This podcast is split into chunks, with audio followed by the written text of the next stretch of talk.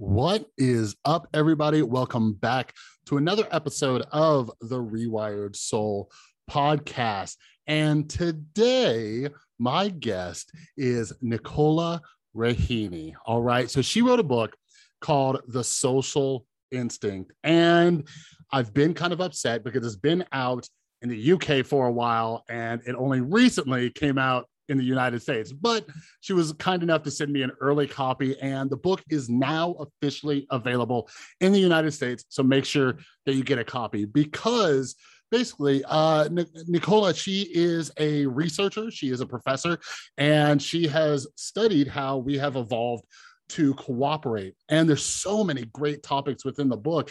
And I've, I've, said this on Twitter. And by the way, follow me over on Twitter at the Rewired Soul if you're not yet. But I've said this like you you kind of hear like that thing like oh everything that's been written has been written and you know all these other things. Like i am 2021 is blowing my mind when it comes to good books. Like uh, this book the social instinct i love reading books on you know like how we evolved uh, uh, to cooperate and you know just kind of like moral psychology and all sorts of like evolutionary psychology. And in this book the social instinct there's so many unique angles and i learned so much not only from the book but I learned a ton in this conversation. You're going to hear me just kind of nerding out because I've I've been sitting on these questions for a long time, such as like why why do we study study animals instead of humans? What can we learn from animal tests that we can't learn from just getting humans to do it and stuff like that. And you know, I, am a fan of asking what might be perceived as dumb questions because, like I like I tell my son, chances are if you have a dumb question, somebody else has that dumb question. So you might as well bite the bullet and be the one to ask that question because you're helping other people out. So if any of you are wondering about that or have been, we discuss it in this episode. And yeah, I learned so so much. But we also dive into some other topics that i've been really interested in like for example does true altruism exist right? Do we ever do anything kind for anybody else without expecting something in return even if it's just a good feeling? For anybody else out there in recovery you know that that's like a big thing like where we talk about like hey do stuff selflessly just help others. So uh, but but it helps keep us sober. So that's why i want to ask somebody like nichola what her thoughts are on it. And yeah i got an excellent answer from her but there's so many other topics about cooperation uh, the problem with free riders? And yeah the book is amazing. The conversation was so much fun and I feel like a smarter person and I hope you do too. So yeah, make sure you head down to the description below. Make sure you are following uh, her over on uh, Twitter and grab a copy of the book. Both of those will be linked down in the description below. And as I mentioned, Make sure you're following me over on Instagram and Twitter. That's linked down uh, below as well. It's at the Rewired Soul. And if you're new here, make sure you're following the podcast uh, or subscribe to it. And if you really want to be awesome, if you really want to help out, if you like this podcast, if you're coming back all the time, you're like, man, this is good. Make sure you're sharing it out on social media. It really helps get the word out there. It helps with the algorithms and all that. All right. But, anyways, anyways, without further ado, here is my conversation with Nichola Raihani about her brand new book, The Social Instinct.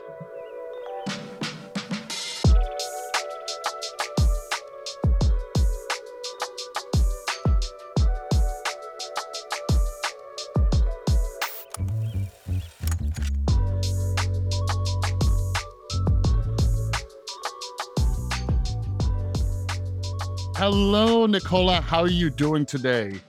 I'm good. Thank you very much. How are you? I am fantastic and super excited that we get to talk about the social instinct. I was I was upset because it didn't come to the states for so long, but you hooked me up with a copy and I loved it so much. So, for those who are in my audience that might not know you yet, can you give a little bit of your background and what inspired you to sit down and write this book? Sure. So, um, well, my name's Nichola Raihani, and I'm a professor of evolution and behavior at University College London. So, I'm in a psychology department now, um, but I'm not really a psychologist. Mm. my training is in evolutionary biology and field biology, really.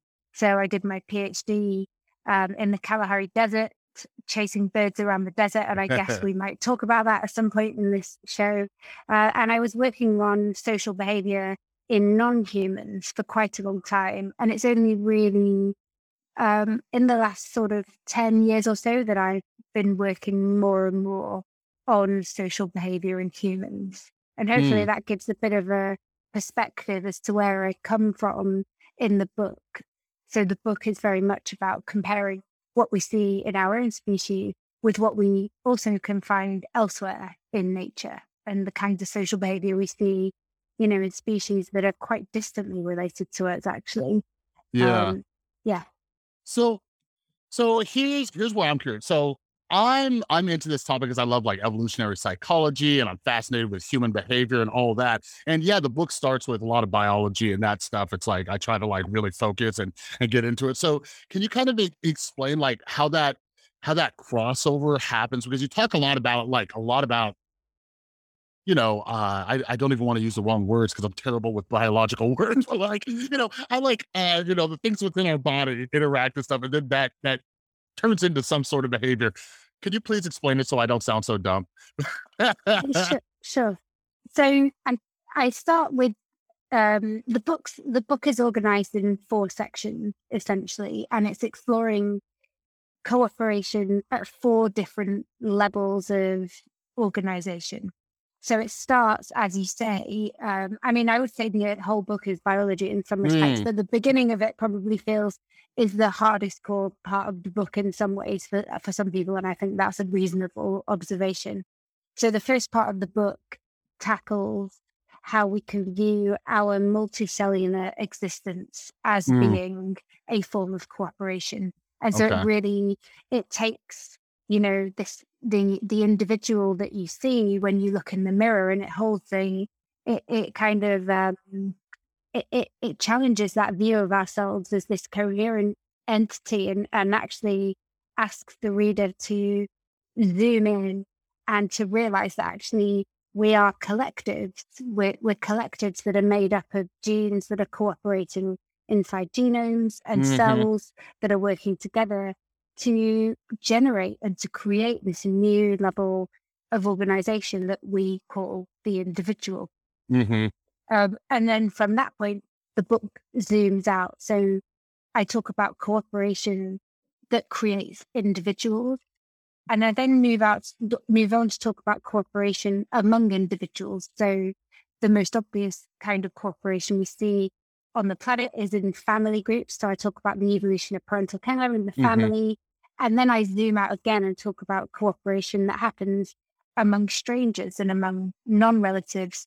And then finally, the very last part of the book is about how we can understand the large scale cooperation Yeah. that's so char- characteristic of our own societies. And so that's kind of to give anyone who's listening a sense of how the book is structured. It very much it starts very very small. It starts inside our Yeah. bodies and it zooms out and out and out to this eventually try to understand large scale societal cooperation uh, and at all in all those parts of the book i'm very interested in what a biologist would call a comparative approach which is Mm.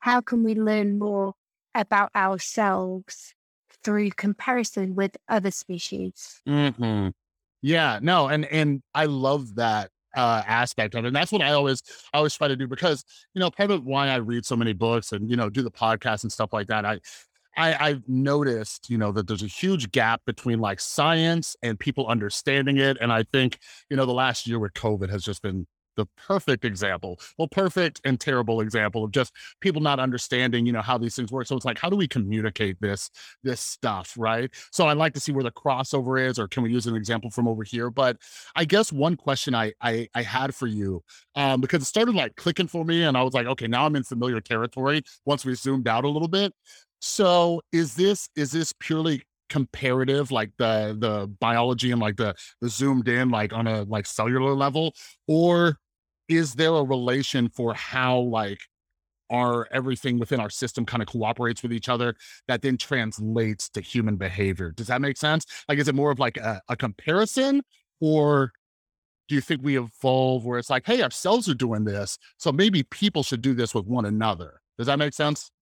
Um, yeah, it, it makes sense. Um, I don't think necessarily we can learn any moral lessons from the ways that our uh, that from the ways that cooperation happens Mm. inside our bodies say but i think that one of the themes that does come through when you take this really broad perspective of thinking about cooperation at all levels of life from cooperation occurring Mhm. inside bodies to cooperation occurring in complex societies um, and one thing that you, one thing that emerges is that there are some quite consistent patterns in the way that cooperation works, whether it's Mm. cooperation eh, eh, working inside our own bodies or whether it's, you know, people living in a foraging society and figuring out how to organize, for example, food sharing and things like that.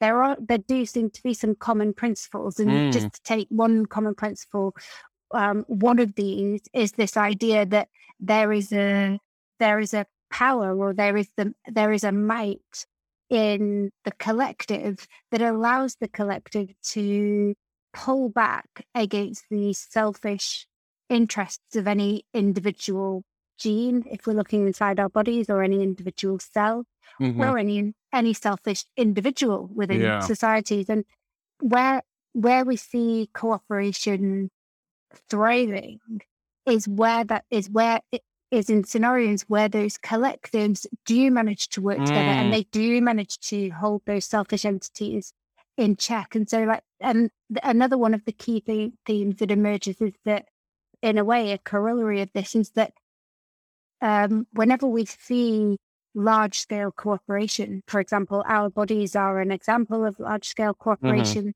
the societies we live in are examples of large scale cooperation. One of the another kind of big theme that comes out of the book is that those examples of large scale cooperation are always vulnerable to to being undermined by Mm. cooperation that's happening at lower levels or at more local scales. So if we think about inside our bodies just for a moment, sometimes cells can join forces and cooperate with one another, but that but this cooperation actually has a cost to the host organism. And they cooperate, for example, to outgrow the other cells and to hijack the host's um, Mm. resource supplies and to evade the host host organism's defenses. And when this happens, it is a form of hyperlocal cooperation that exerts a toll on the host organism. And when it happens, we call the disease that results cancer. Mm. And so cancer in some ways can be viewed as this kind of hyperlocal cooperation that exerts costs at a at a wider scale. And, you know, in many ways we see we can think of similar examples on a societal level with, you know, words like corruption and nepotism that don't immediately make us think of cooperation, but Mhm. that nevertheless are forms of hyperlocal cooperation that nevertheless inflict wider societal costs. Yeah, you you just you just made my brain blow up inside of my head. Like you are a fantastic teacher. Now it's making sense. I'm like, okay, all right, now it makes sense. So let me let me ask this, and this will be a little test of myself to see if I'm I'm following along. So like uh, you know, me looking at, you know, the societal stuff and and you talk a lot about this in the book, like, you know, the free rider problem or the uh the tragedy of the commons and things like that. Are there certain illnesses like you meant you mentioned cancer? Are there different illnesses or diseases where there's something happening in the bottom where in, in the body where maybe something is being a free rider and not doing its job? Or is there a tragedy of the commons where something is taking more resources than it should? And does that cause like something i might be familiar with like an uh, an immunocompromised you know situation or anything like that? Like is that a good way of thinking of it or am i am i completely off? No, I think you you are right. And um, so some of the ailments that I talk about that can result from this tension between, you know, cooperation for the greater good and um, selfish entities pursuing their own short-term self-interested strategy. Some of some things that this can happen inside our bodies when uh, these entities that we call selfish genetic elements try to overrepresent themselves in the sex cells. So in our bodies, most of the cells in your body don't have a chance to get into the next generation. So all, pretty much all the cells that make our bodies are called somatic cells, and they are, in a way, evolutionary dead ends. Their, their main purpose is to provide this vessel that secures the sex cells, which are the cells in men, their sperm cells, and in women, their egg cells, that, that do have the potential to find their way into mm. the next generation and that do have the potential to propagate those genes into subsequent generations.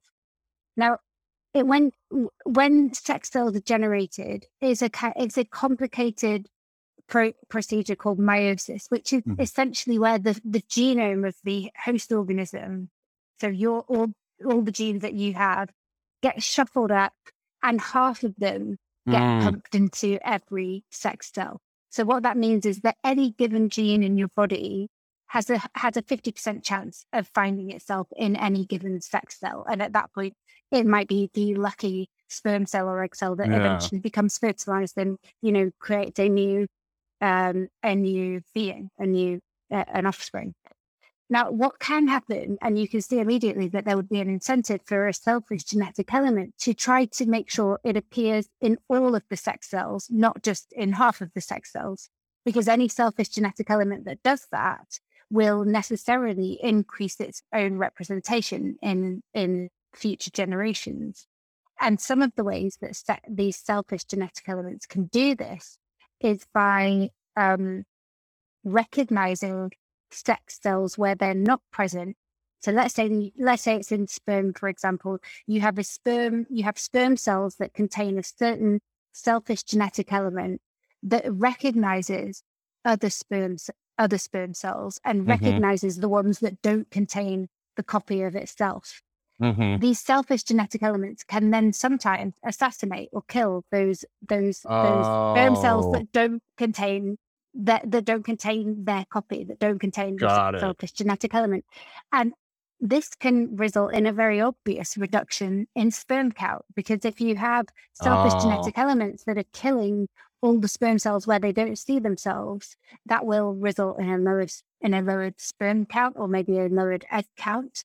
And it's not beyond the realms of possibility. And there are several suggestions actually in the in the literature that perhaps some of the causes of infertility in humans. Mm. I think the most recent figure that I that I came at was one in seven couples will have difficulty in conceiving, and it's reasonable to suspect that at least some of this infertility could be due to these selfish genetic elements that are pursuing their own short-term agenda, yeah. but at the cost, uh, the cost of say the abundance of the sperm cells in the male or the the abundance of the egg cells in in the female. And so there are ways in which these selfish or the, these sort of competitive interactions that are occurring even inside our bodies can exert health costs or, or fertility costs yeah. um, on the host organism.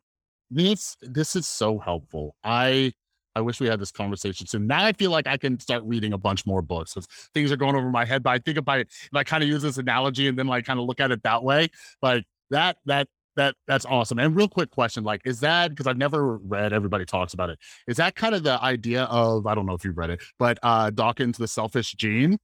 Is that I have I have read it. And to be honest, the selfish gene, I would say um well, it changed my life really. I mean, I remember when I studied natural sciences at university, and at the time when I was admitted to university, I thought that what I was interested in was psychology because I was interested mm. in behavior. I wanted to understand more about, you know, what why animals and humans did the things they do. And it wasn't until I sat in the lecture, um, in a behavioral ecology lecture. I mean, I didn't even know what behavioral ecology was when I started university. And I certainly didn't know that it was going to be something that I was going to, you know, spend my career yeah. doing. But I remember sitting in a behavioral ecology lecture and, you know, being given this outline of this view of individual level selection and understanding that it's not about the good of the group or the good of the species, that evolution really acts on the individual. In fact, evolution acts on the gene as you know and i remember reading the selfish gene as part of the reading for that course and it i don't know i just had a very sort of um it was it was i know it sounds very cliche but it really was like a light went on it's like oh right I Yeah. really I understand this now, and I can see how this raises so many interesting questions. And um, yeah, so yes, I have read Selfish Yeah. Gene, and So, well, it's an amazing book. yeah, I Yeah. think I think you've sold me on it because I've been like, ah, well, I'm not a huge like into biology and stuff because I've I've um I've read uh Robert Sapolsky's work and uh his newer book, Behave, was a little bit more on my level, but then I went back and read uh Why Zebras Don't Get Ulcers, and I was that was like that was a little bit more difficult for me. But uh I do like you know, reading this stuff because it all kind of intertwines. Is my thing is I'm just like, like you were saying, I'm just like, why do people do the things they do? Like I'm just fascinated with human behavior and irrationality and all that stuff. So, so from there, and in the book, you and you've you've studied like animals and stuff. And something I've always been curious about, you're you're gonna educate me all over the place today. Something else I'm curious about is, and I don't know if this is a dumb question, but there are no dumb questions. What how does like studying like for example, you talk about like birds and stuff in there, right? Like I get like studying like like apes like kind of makes sense. I'm like, okay, they're like in relation, right? But I'm like, how how does me knowing what a bird does help me understand human behavior a little bit more? Does that make sense? Or like when they do research on mice, like there's a lot of like mice studies. I was just reading a book and they were talking about like taking out parts of a mouse's brain and you know checking like you see how the hippocampus works and all that stuff. So I'm like, how much can we learn from it? How is it beneficial? So maybe you could break that down for me and anybody else who might have the same question. Yeah, sure. And actually, it's not a stupid question at all because I think it it is really tempting when we're thinking about examples of behavior that we think of as being quintessentially human. And when we're looking, when we want to look for, you know, analogs of those behaviors in other species, it's so tempting to look to our closest living relatives on Earth. And, you know, we do expect to find that those behavioral similarities will be found in species like chimpanzees and bonobos and gorillas and orangutans. But in fact, one of the big lessons I think from the field of behavioral ecology over the last 10 or 15 years has been that phylogenetic similarity, by which I mean, I, where do you sit on the tree of life? Are you hmm. next? Are you on the branch next to me, or are you like somewhere miles, miles away from me on this massive tree of life? So, phylogenetic similarity is not always going to be a reliable cue for behavioral similarity. And quite often, what we find is that we have lots and lots in common with species that we might never even have heard of. Mm, Like, for example, the species that I've worked on, I don't think are really um, household names, but things like pied babblers and yeah. um, blue, bluestreak cleaner, cleaner wrasse and things like this.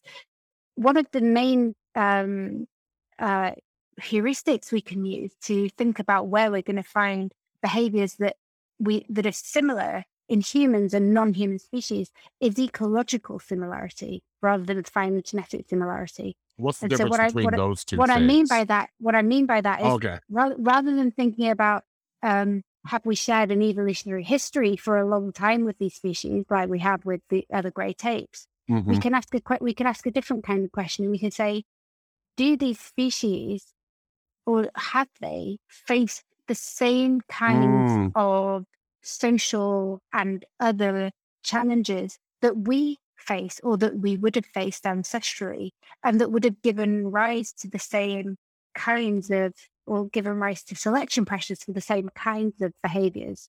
And so to give just one really simple example, teaching is a behavior that we think of as being quintessentially human Mhm. and we know that you know the this this tendency to help another individual to learn something whether it occurs in formalized classroom settings or not is something that we see in every single human culture on earth. And for a long time it was thought that teaching was a uniquely human thing to do that we mm-hmm. just wouldn't we wouldn't see this in any other species. And researchers that were interested in looking for examples of teaching outside of humans tended to look in our closest living relatives. So the assumption was always that if we're going to find a behavior like this that seems to be so, you know, unique to humans, if we're going to find anything like this going on in other species, the first place we should look for it should be in the chimpanzees and the bonobos and the, and the other great apes. And in fact, the first example of teaching that was found outside of a human, which was uh, conclusive enough to be published as a form of teaching, wasn't in an ape or a primate or even a mammal, in fact, but it came from an ant. And this was a really stunning revelation that, like, you know, this behavior that we thought was uniquely human, the first example of it in a non human species was in an ant. And the second example was in a meerkat. And the third example was huh. in a, a pied babbler. And, and actually, conspicuously, even to this day, none of the examples have come from primates or from really from from the other great apes. And so, I mean, we can talk a bit more about this if you want to, but this it highlights actually that um, when we, we we might not always find the the similar behaviors that we think we're going to find um, that are similar to what humans do in apes and primates, and we might often find them in quite distantly related species that nevertheless face similar kinds of ecological selection pressures to us. Yeah. So yeah, I I am so happy. I'm I I feel like questions I've had for decades are being answered. So I I appreciate this. And like I think my only other main question about like researching animals. So so what's it called? A, a something babbler, pied babbler? The pied babbler, yes. Pied babbler. Okay. So here's my question. And I don't know if it's purely ethical reasons, but why, for example, if I'm looking, if I'm trying to study behaviors, and I'm like, okay, cool, the pied bab- babbler has similar behaviors to a human, right? Why would I study the bird instead of studying humans? Like, what's the what's the benefit? Like, like when it comes to like you know ethical reasons, like you know, uh, you know, there's there's stuff that really gets like places like PETA really mad, and I'm vegetarian, so I like kind of get it, but you know, I I think like you know some of the what you talked about in in your book, it's like just a pure observation. So why wouldn't I just, if I'm a scientist or researcher, why wouldn't I just observe humans? What's the reason for well, that? I, I think one obvious answer is that not, you know, not all the research we do has to be with a view to some kind of human understanding. You mm. know, some people might people might research meerkats because they're interested in meerkats, or they might research babblers because they're interested in babblers. And you know, there is, you know, so I think that's one sort of very uh, glib answer in a way. Mm. But I think, and I think also that if the if if you accept the premise that you understanding social behavior in non-human species is done with a view to better understanding our own behavior, and I'm not saying that accept that premise, but let's go with it for now. Yeah. Well, we have to. We we can't understand what's special about ourselves and the social behavior that we do without looking at what other species are doing. Ah. And by by having this comparative perspective where we do examine and interrogate the evolution of social behavior and the evolution of family life and the evolution of parental care across many different species, we can start to see which kinds of things have had a very, very long evolutionary history, which things do we share with other species, and then, you know, the real interesting question I think for most people is, and where do we start to see the points of divergence and what is it that sets us apart from the from the other social species on this mm. planet? And I think for I think for a lot of people, that is the thing that they are interested in. It's it's what why are we different? How did we get to be so different? And what what do we what do we share with these other species? Mm-hmm. But what is it that sets us apart? Yeah, this this has quickly become one of my favorite episodes. I feel like I've learned so much. Like this is fantastic. Okay, okay. So so here here's here's something that I'm thinking about. Like so if we understand, you know, what what animals might have similar behaviors and things like that. Are there any, you know, fields of science where we can kind of reverse that to like help uh, you know just issues with like the environment right? Because you hear about like a species going extinct and then you know it causes this chain reaction or whatever. If for example if we if we understand you know the pied babbler and what it eats and then all of a sudden there's some kind of change understanding our own behavior could we then like understand how we can maybe turn an animal to do something else that might help the environment a little bit more? Does that make sense? Like can we can we go backwards with that? Like, for example, I think a good example is, uh, or maybe, uh, B.F. Skinner and his work with behaviorism, right? So, like, he, you know, he had this whole theory of behaviorism with humans. Then he, and he did it with pigeons too. And then they were like, okay, well, maybe we can get pigeons to do this, right? So, what are your thoughts on that? So, so um, just let me make sure that I understand the question. Is the question um, by understanding social behavior in non-human species, can we use that to help us tackle global problems? So, what do you mean by that? Like, yeah. we should alter the behavior of the animals, or we should alter our, our own behavior? I guess I, I'm asking like altering the behavior of animals. For example, Mary Roach has a new book coming out called Fuzz, and it's about like uh like different like it's called like subtitles like when nature breaks the law right? And there's there's uh places where for example we've uh you know built cities communities right? It's disrupted wildlife and there's there's this overlap where you know bears are getting into people's backyards or you know a wolf doing that right? So if we found just for example i don't i don't know but like if a wolf had some kind of similar learning ability could we then use that information that we know about ourselves to try to get the the species in that area to survive and thrive a little bit better so we can coexist?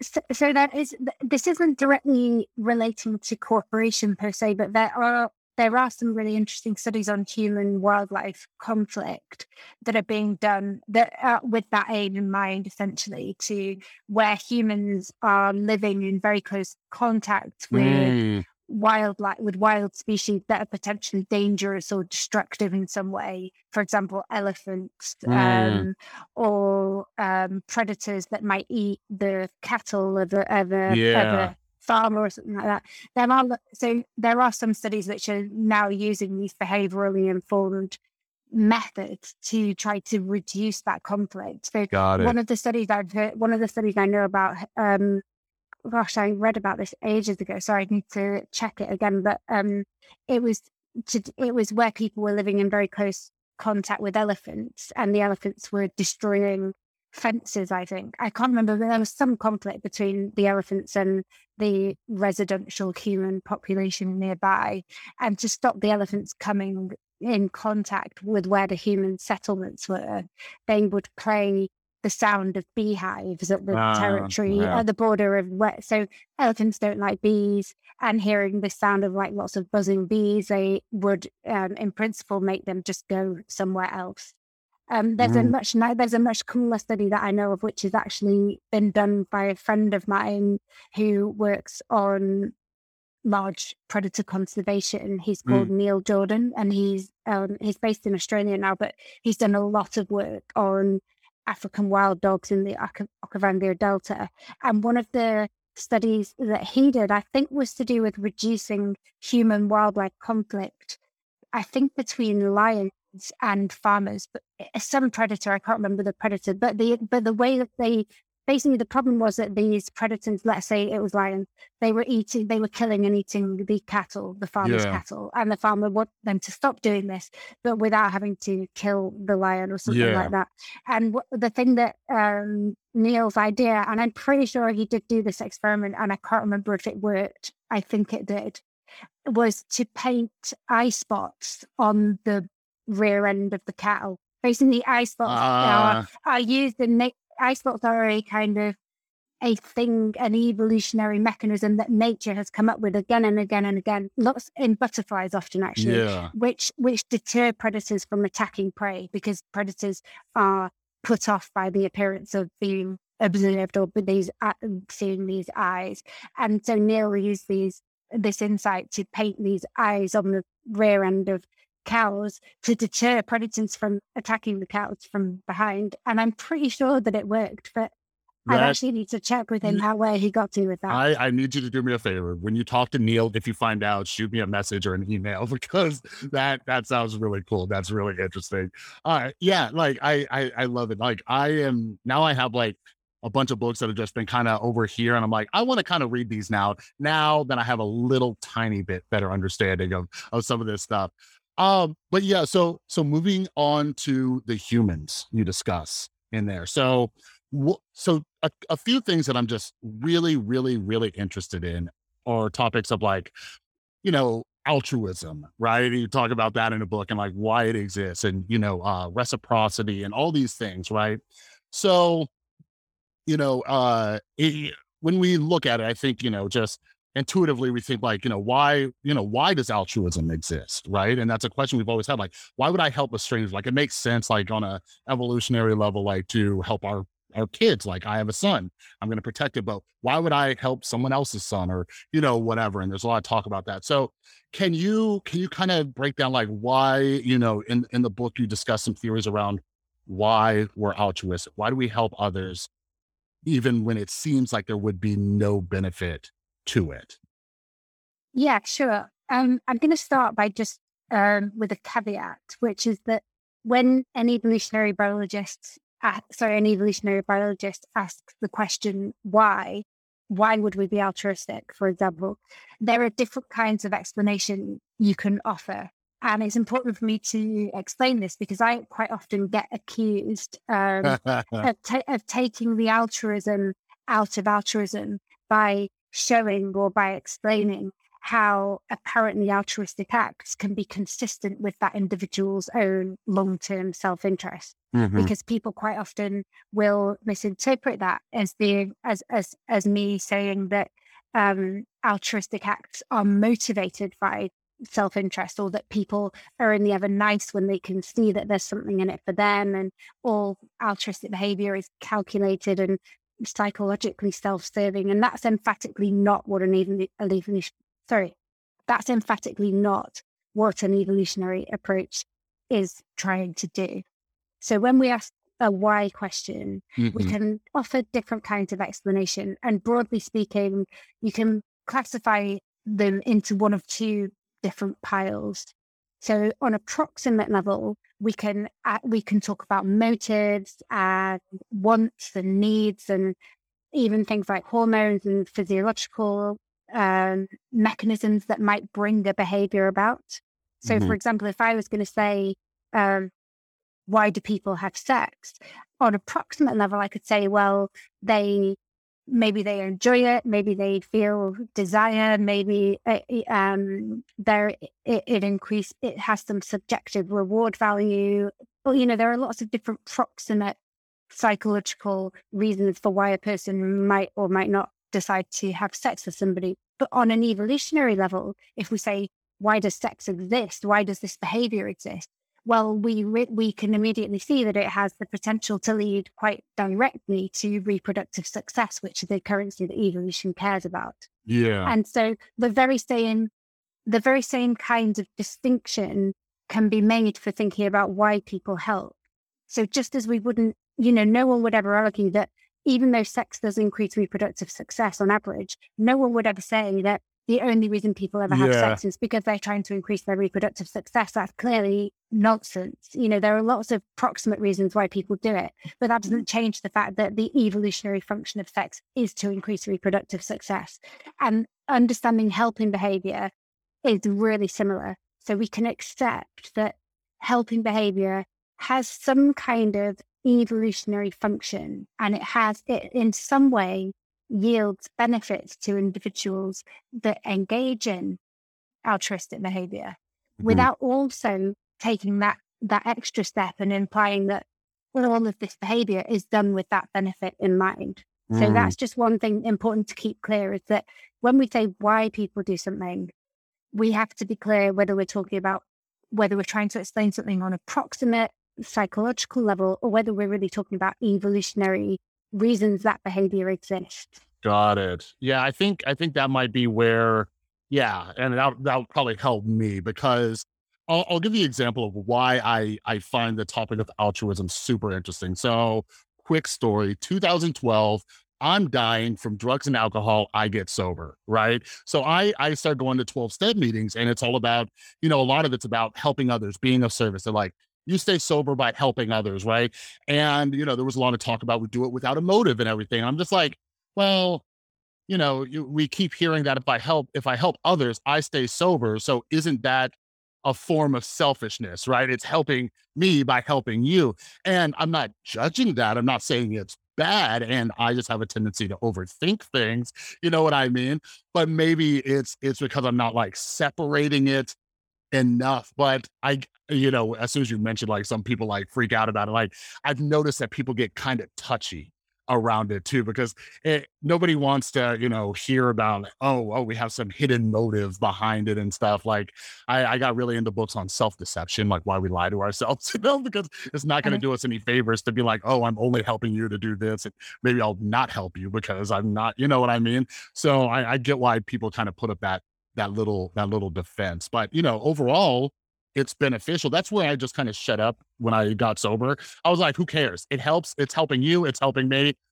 We're all we're all benefiting from this. So I guess I guess just like on a you know uh uh human level, like I guess the question is like, in your opinion, like does it does it does it matter for the average person? Like if you're not a scientist, is that is this a question that someone should really dive into, or they should say, hey, helping people. Maybe it feels good. Maybe they'll, you know, maybe something will happen down the line. You know, does that make sense? Yeah. So I think your story is really interesting because it highlights that actually sometimes sometimes we are quite aware of the downstream benefits of the things that we do and we do them to get to get those downstream benefits. So, you know, not to hammer the sex analogy, but just to go back to the sex analogy. So, you know, a lot of the time people are having sex because they want to, because they because it feels good, blah, blah. Sometimes people have sex because they want to have a baby. Like sometimes the proximate motive and the ultimate function of the behavior really coincide, right? And that's kind of what you um what you were experiencing in some ways is that, you know, that there there could be maybe some downstream benefit to an engaging and helping behavior. You know, the, the kinds of evolutionary mechanisms that we know about that might render helping behavior beneficial to the individual that helps are things like um, improving reputation. That's a huge mm-hmm. evolutionary mm-hmm. advantage to be gained from engaging in helping behavior.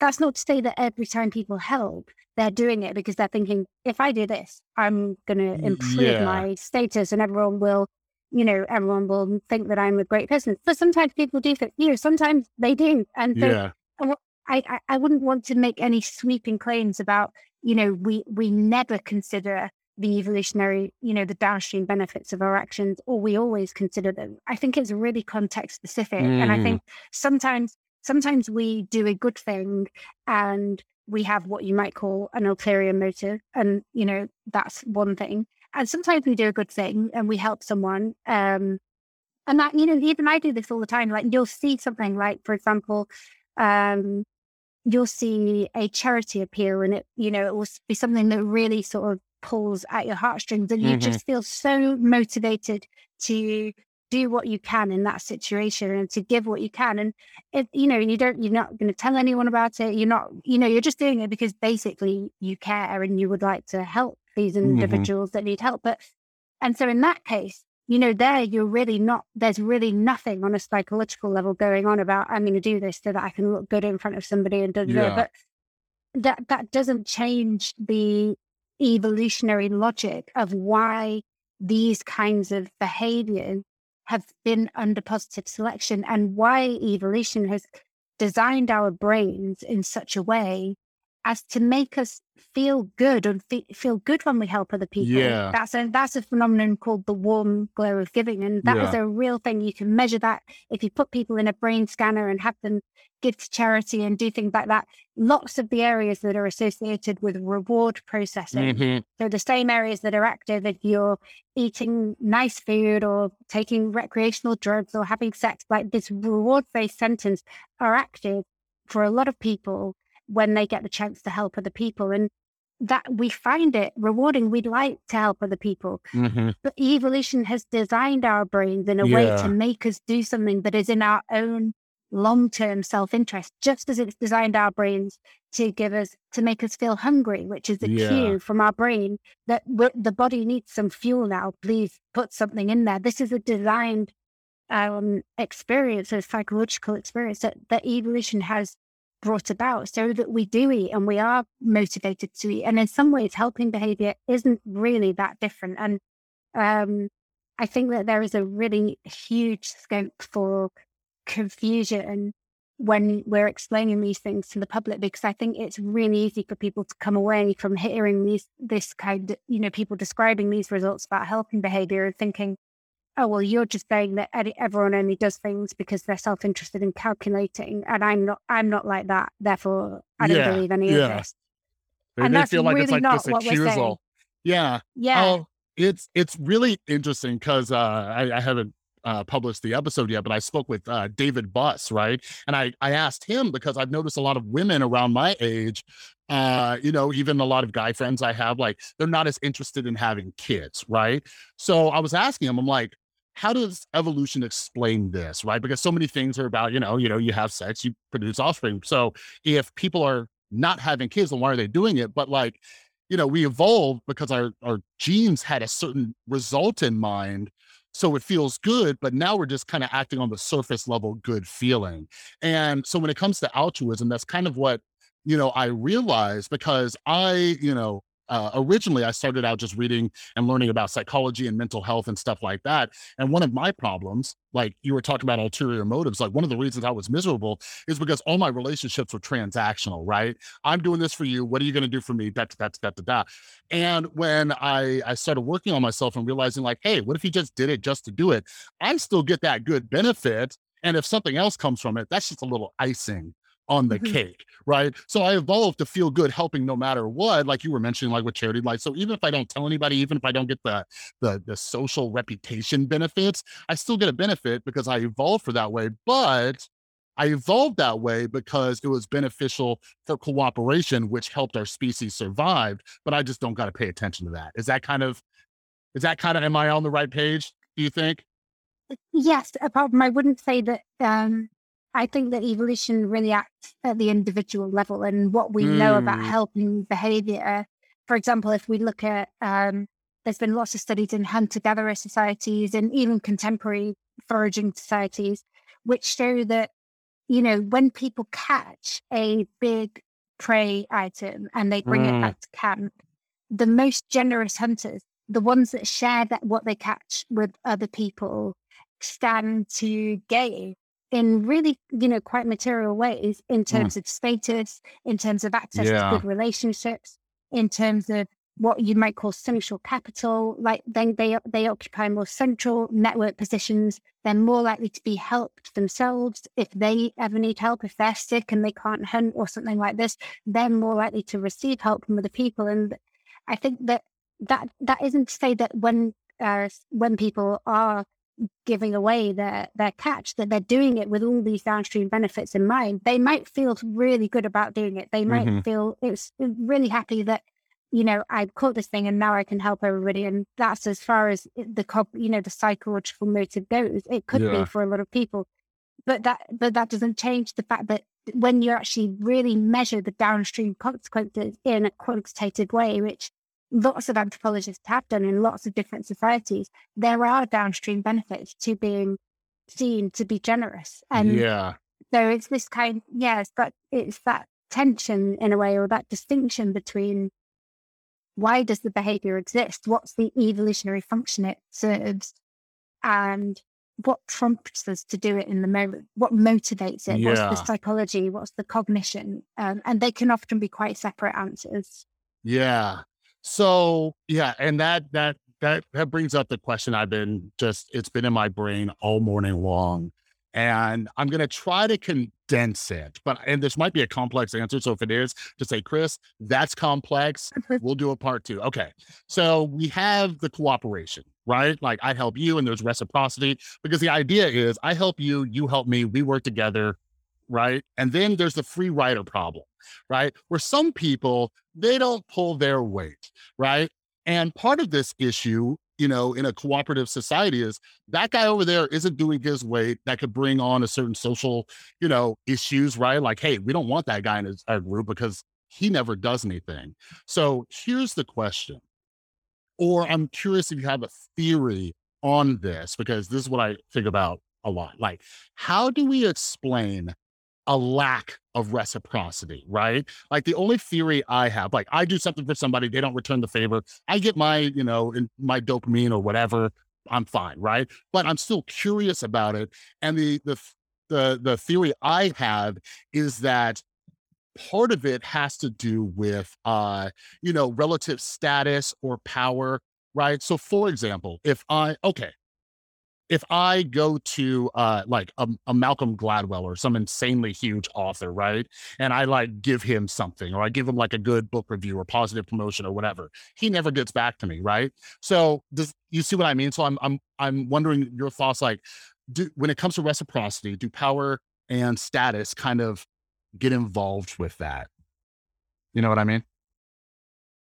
Uh, yeah, I mean, and it's a complex question, but I I, I, think um, to, to answer your question of why why we see free riding, I think that there is always that there's there's the way that these kinds of social dilemmas, as we call them, are structured is such that individuals can gain a short term temporary benefit sometimes from cheating or from defecting or from mm-hmm. exploiting a partner. And for many different reasons, and I really think it's, I don't think there's like a single uh, sort of silver bullet answer to say like this is why people defect or this is why animals yeah. defect. It can be it, even within the same individual. They they might cheat sometimes, and they might they might cooperate at other times. So um, and it can be state dependent it can be dependent on you know what are your mm. needs right now? Do you need a short do you, you know can you afford to cooperate in the here and now or can you not afford to?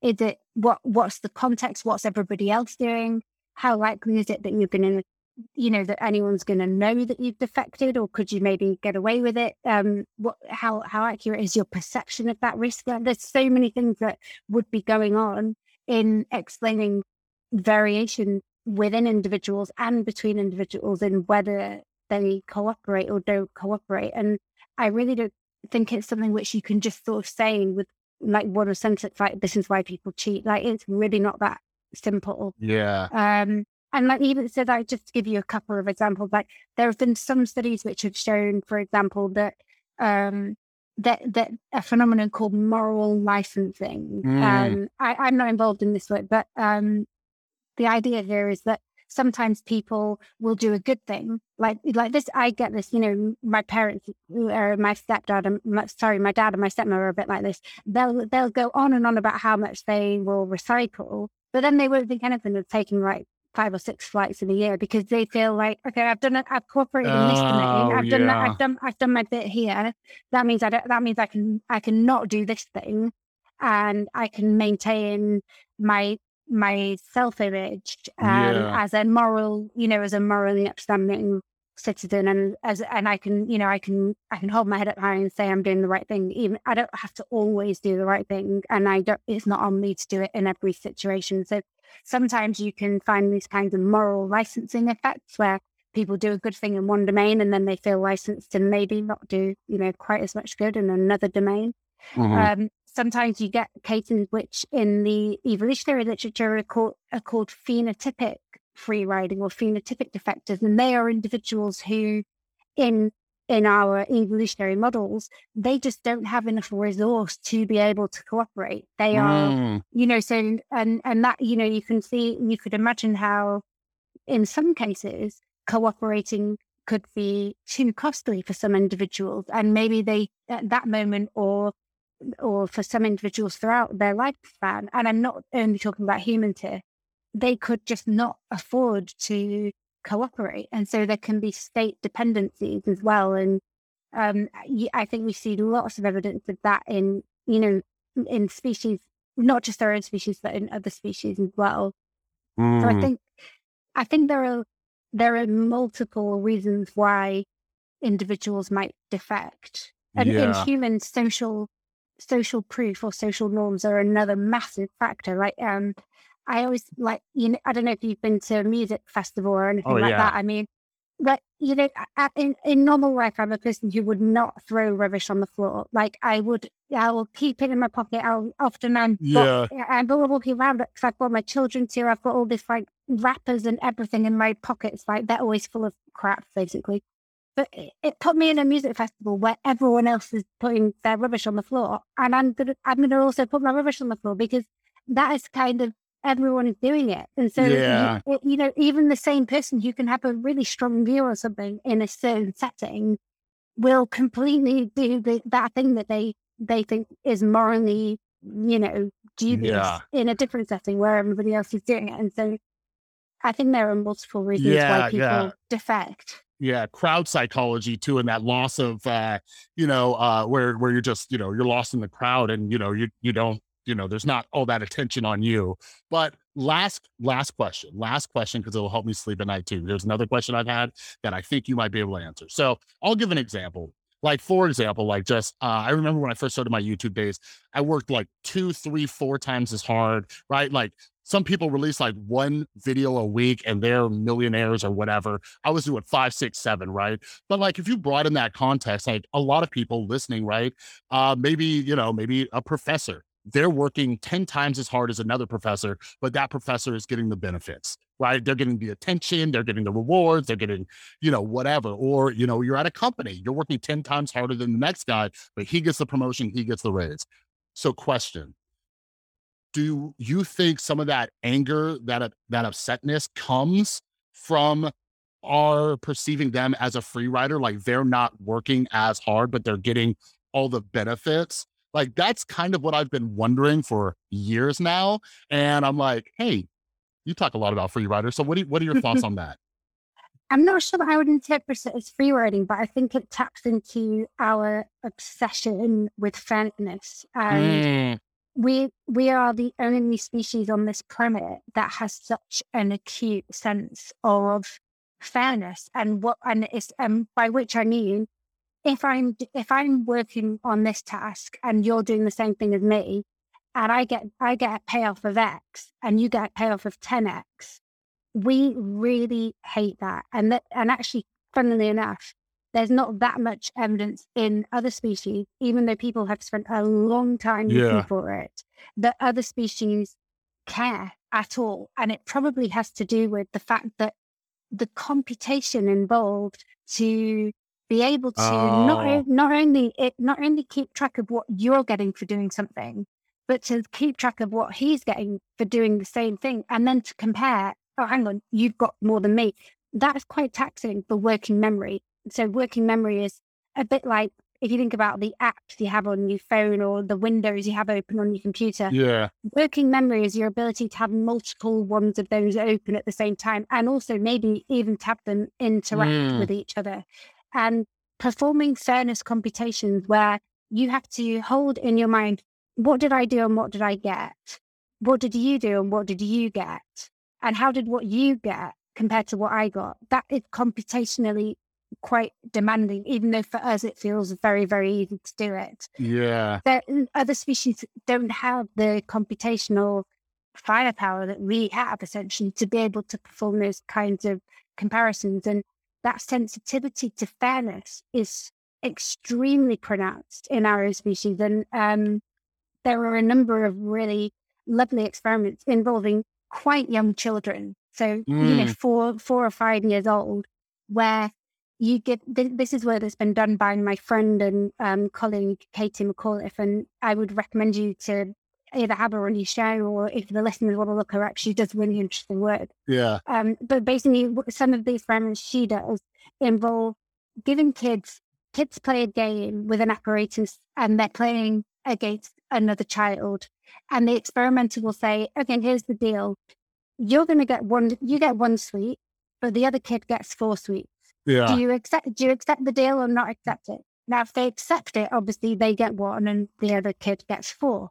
But if they reject it then the sweets will tip into a central bucket in the middle and no one gets anything. Mm. and what katie has shown like pretty consistently is that from a really really young age children would rather get nothing at all than let the other kid get more than them they would willing they will incur a cost yeah. you know, Isn't they will sacrifice one sweet to stop the other kid getting more Is- than them. is that like a version of what's it called like the dictator game that they that they do to check out like cooperation is it kind of like that It- it- it's not, yeah, it's more, it's a kind, so in classic terms, they would call it an inequity aversion task. It's basically measuring the willingness to, Mm, uh, how willing are you to forego a reward yeah just to prevent someone else getting more than you. Yeah. And we know that humans care a lot about that and we care about it from a pretty young age. And the studies that have been done in non human species um, have yielded much more mixed results. And I don't really think we're at a point yet where there's a consensus in the field as to whether this this proclivity for fairness, this willingness to sacrifice your own payoffs to make an outcome fair. Yeah. I don't think we know yet whether whether non-humans really do that or not. There's a number of difficulties in interpreting the experimental results that are out there. Yeah, yeah. And oh man, I'm I'm so sad that I gotta let you go. But for anybody interested, something I, I was just thinking of Jonathan Haidt's work. He talks about uh, liberals having a, a, stronger idea of fairness than conservatives, and that kind of made sense for me, you know, whatever. So if anybody wants to check out Jonathan Haidt's work, but yeah, I I I wish I wish I was exaggerating. That's been one of my favorite episodes.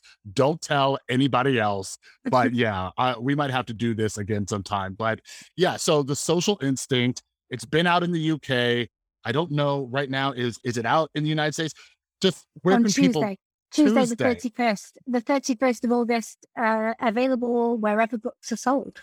Yeah, and it comes in audio format. I got the audio version, so absolutely. And where can people find you to keep up to date with projects you're working on when you decide to write another book about some of the other questions I have and all that kind of stuff? Where's the best I'm place never to? writing another book. Um, okay, I, not yet anyway. Um, I am on Twitter at Nichola Raihani, and my my lab website is called the Social Evolution and Behavior Lab. So you can find you can find that if you just Google the Social Evolution and Behavior Lab, it should pop up. Beautiful. And I will link all that down in the description below. But thank you so much. I am so glad we were able to do this. And yeah, we, we'll definitely be talking again soon. Thanks, Chris. Nice to chat. All right, everybody. That was my conversation with the wonderful Nichola Raihani. And yeah, I hope, I hope all of you learned as much from this conversation as I did. Like I said, like I am like a psychology guy. I am a human behavior guy. All right. Uh right below that, I guess, is like uh, a little biology. I'm really into like neuroscience, but anyways, it's not like my thing. It, it, confuses me. I don't understand. I think it's just because whenever I hear it, I'm like, what's the point? So I'm so grateful that she helped break it down and use those professor skills to educate me on what we can learn and how that that all kind of works. But yeah, the book is absolutely phenomenal. Everybody has been talking about it, and I've just heard uh, others say nothing but good things about it as well. And she's just such an awesome person. And and yeah, I appreciate that she gave me some other people to look into and check out and see what they're doing. So so yeah, make sure you head down to the description below. Make sure you are following Nichola over on uh, Twitter. Grab a copy of the Social Instinct. Both of those are linked down in the description below. And while you're down there, make sure you're following me over on Instagram and Twitter at the Rewired Soul. All right. And if you're new, make sure you're following the podcast so you don't miss any new episodes. I do a ton of episodes because I read an insane amount of books. I'm at like 270 for the year, I think. I'm on Goodreads too, by the way. So if you want to, hunt me down over on Goodreads. Uh, but yeah, I think I'm at like 270 books. My goal for the year was 250. So we'll see where I end up at the end of the year. Um, but yeah, if you're uh, following me on social media too, I, I, keep you up to date on what books I'm reading and all that.